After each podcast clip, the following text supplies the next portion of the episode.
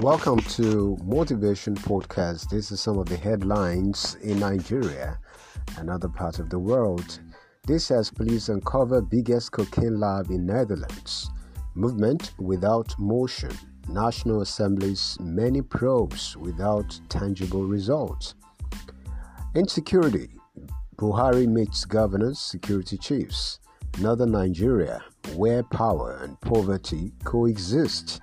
US hands over 200 ventilators to FG. Nigeria's, Nigeria goes gaga whenever I declare prophecies, according to Mbaka.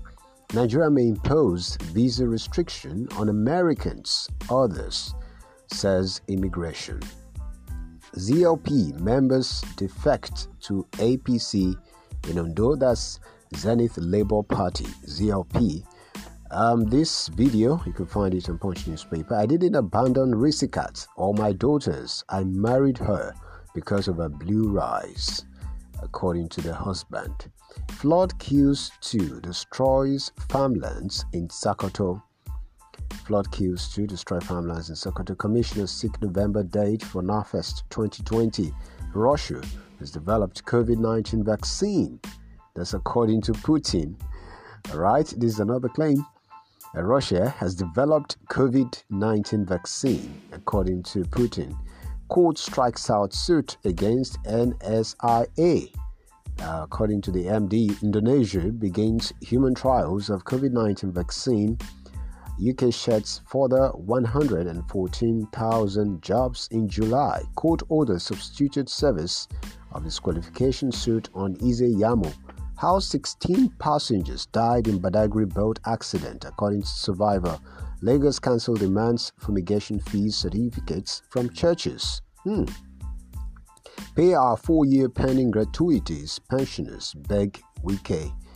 Uh, Wike of River State, that's Governor Wike of River State. Police arrest 27 kidnapped suspects in Nasarawa right, and so many other stories here. Ondo Deputy Governor finally dumps PDP. Lagos SARS brutalize, extort money from man for holding brother's passport.